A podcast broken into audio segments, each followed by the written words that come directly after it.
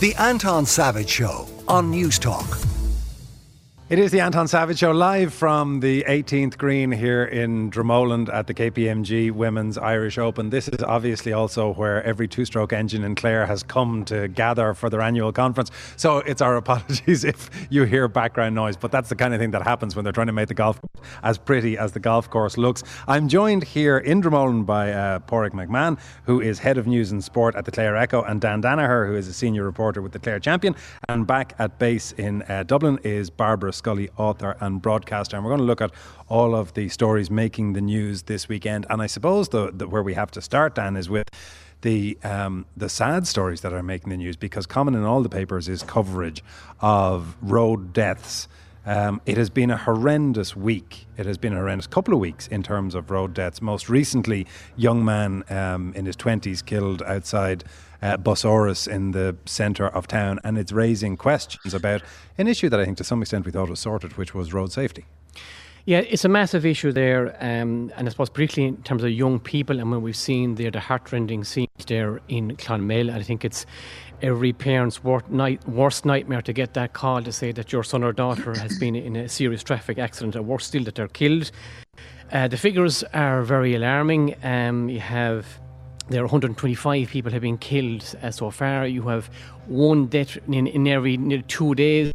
I mean, certainly, I think there's a need for radical action, uh, and I think maybe using maybe the likes of the Department of Education to maybe enter, to have a have a course maybe in the leaving certificate. I think we need to maybe think outside the box because the, the numbers certainly are horrific. The difficult thing, I suppose, though, is because I was listening to Eamon Ryan talking to um, Kieran Cuddihy yesterday on, on the hard shoulder, and Eamon Ryan was talking about things like maybe a reduction, a blanket reduction in overall speed limits. But if you look at the underlying deaths, a huge amount of them are in the category that the RSA would call road users. It's pedestrians. It's like the young man in the centre of town who was who was killed by the bus. It is a more difficult um, cohort, I would have thought, to try to protect than simply being able to say everybody needs to drive slower or we need to stop drink driving, which are to some extent issues that have been resolved. It, it, it is very difficult, uh, given examples you, you've mentioned. I don't think there's enough of oversight when it comes to Garda statistics. I mean, there is a lot of statistics out there, but I'm not aware that we're actually delving in enough into the kind of causes of accidents. And I mean, I'm not, I mean, the Gardaí you know, do investigate them, but what happens when the investigation is completed? Does, it, does the Minister for Transport oversee the overall figures, the overall deaths? I don't think we're doing enough there to delve beneath the figures because, like, the figures are one thing, but the devastation it leaves behind for, for, for parents, for families. I mean, unless you're actually in the middle of it, it is just unthinkable. Well, I mean, Páraic McMahon, that, that devastation is, is reflected on the front of the Irish Daily Mail today. Their headline Goodbye, our princess and our warrior crash siblings laid to rest as town comes to standstill. And they have a, a picture on, on the front of um, Paul McSweeney carrying the coffin of his daughter and son. I mean, how a family ever recovers from that? Yeah, no, it's it's been truly a harrowing week, and, and you can't recall as much tragedy on Irish roads in a long time, particularly with the ages of the people. Um, involved in a lot of single vehicle collisions, but even the, the McSweeney's mother told the funeral yesterday just to, for the people to try and make the world a better place in their memory. That was their message. There was a message played from Conor McGregor, Shan knuckles raised. Like it's just, I suppose, the whole timing of it, the fact that it was a day after the leaving cert results, it's it's something that the whole country was was numbed by in, in some extent. And uh, as Dan says, like there is just the pace at which things are done. They are single vehicle collisions. Like if you're looking to get speed ramps put in an area, people will say funding, people say time, acceleration in, ter- in terms of getting it done. Just the getting things done in this country seems to take an awful long time, um, and it's why tragedies like these can definitely be avoided. Right, and of course that one particularly tragic, as you say, given that they the, the three of the four in the car were at that period where you would expect this to be a Rubicon for the next phase in your life, not to be the end of it. Five three one zero oh six at a cost of thirty cent. If you want to get in touch, or 087 1400 106. Uh, on the front page of the uh, Irish Daily Mail is another story. Barbara Scully, I wanted to get your view on this. Um, uh, above, just under the masthead, they have Al Fayed, father of Diana's lover is dead, aged 94. He was, of course, the father of uh, Al Fayed, but he was m- much more than that, it has to be said. I mean, this was a man who absolutely shook up the British elite way back when he bought the, the Queen's favourite shop. yeah, Mohammed Al Fayed, an Egyptian businessman, a Muslim who bought um, Harrods, um, and also I think was sponsor of the Windsor Horse Show, and who seemed to have spent, in my memory anyway, back in the day, seemed to have spent an awful lot of time trying to join the establishment uh, in the UK, um, and particularly curry favour with the royal family, um, which ultimately he was uh, unsuccessful in. He was refused citizenship um, despite all of his investments and all of his businesses uh, in the UK. And of course, he's most uh, well known to somebody like me as being the father of Dodi Al Fayed, who was, um, well, he claimed that they were that, that Dodi and Diana were actually engaged at the time of their deaths uh, back in 1997 um, in Paris, where they had left um, uh, his hotel. Um, it's very. It, I, I actually thought when I saw this, I when I saw this news last night, I was like, oh, I thought he was dead already, because obviously we haven't heard a lot about uh, Mohammed Al Fayed in the last few years. So he lived to be a good age, and it is interesting that his death comes almost 26 years to the day after Dodi and Diana uh, were killed in the car crash. They died on the 31st of August, and Mohammed died on the 30th of August earlier this week.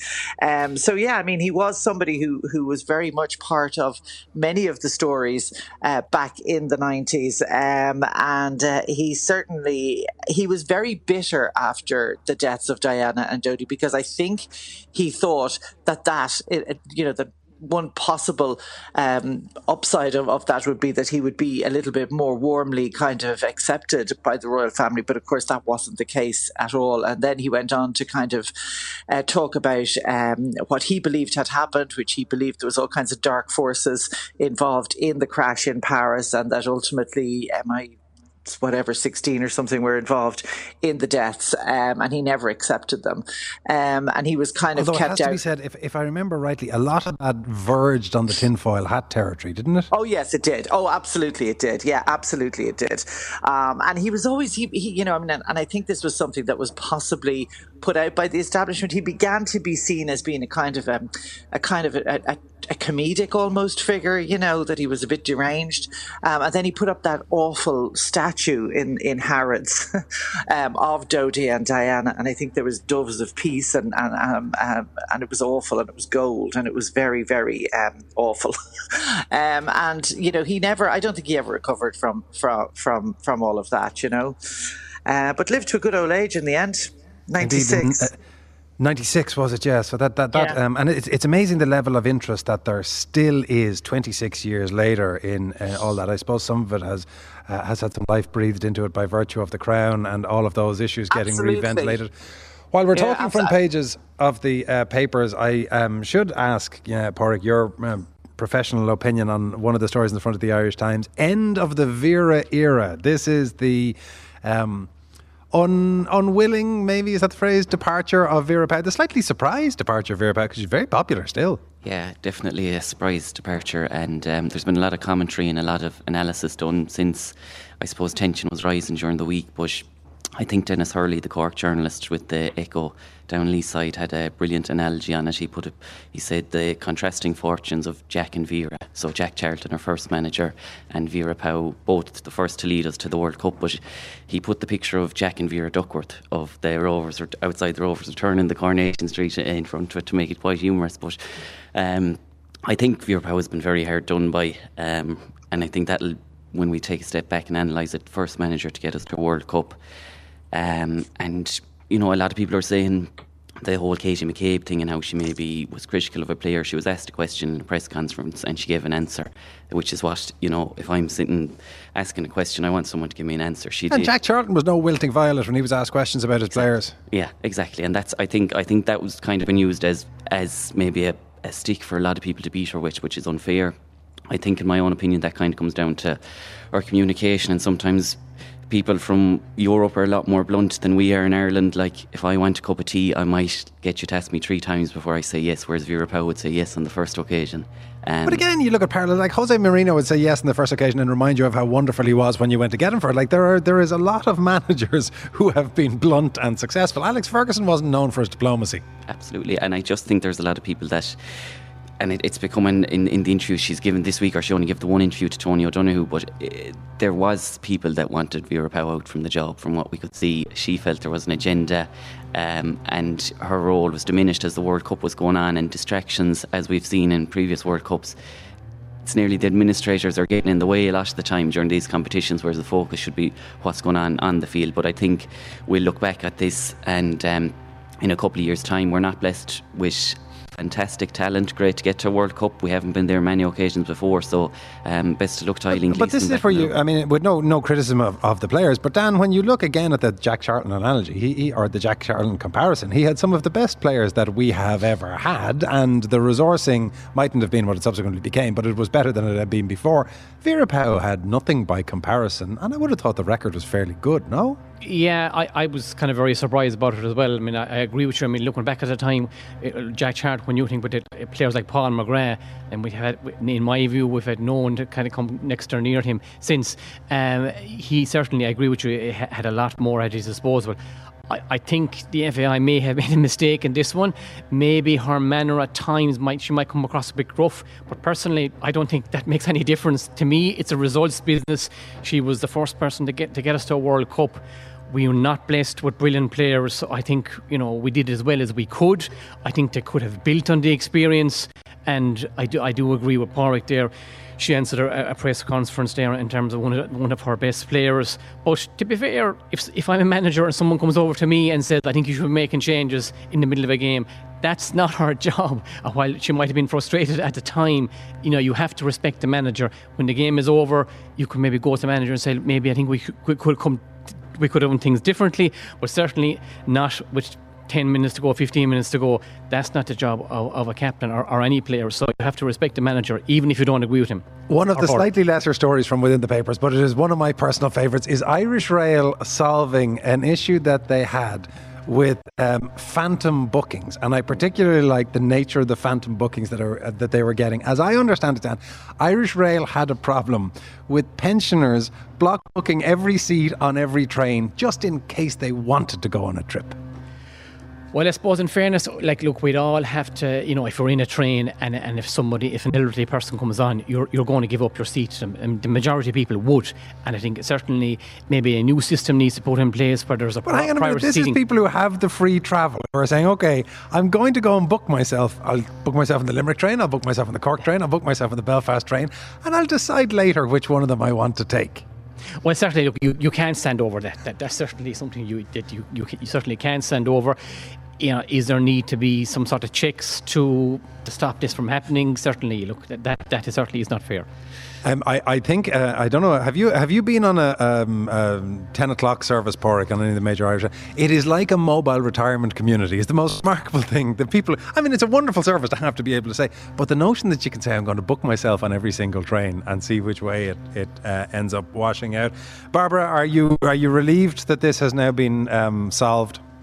I thought you were going to ask me, have you ever used your travel pass on a train? I was getting. I wouldn't presume that you had one, Barbara. All right, here's here's the owl one here now to comment on how many train, how many seats she's reserved. I do not have a travel pass, um, although I do have a friend who's recently got one, and he keeps ringing me up suggesting trips that I'd like to go with him because he, he's he's determined to go on every train all around the country. I think you'd imagine this could be easily fixed though by operating a system similar to they do in hotels. So if you have your free travel pass and you want to make a booking that you put in your debit or your credit card details, and the card isn't debited unless you don't show up for your for your booking.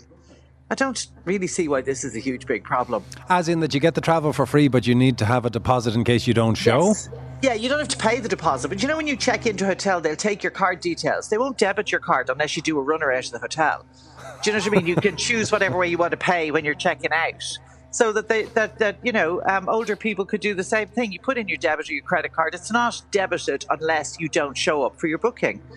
You know, but it's what? another it's another old example. They're giving the old people you know an inch and off they go and take four miles.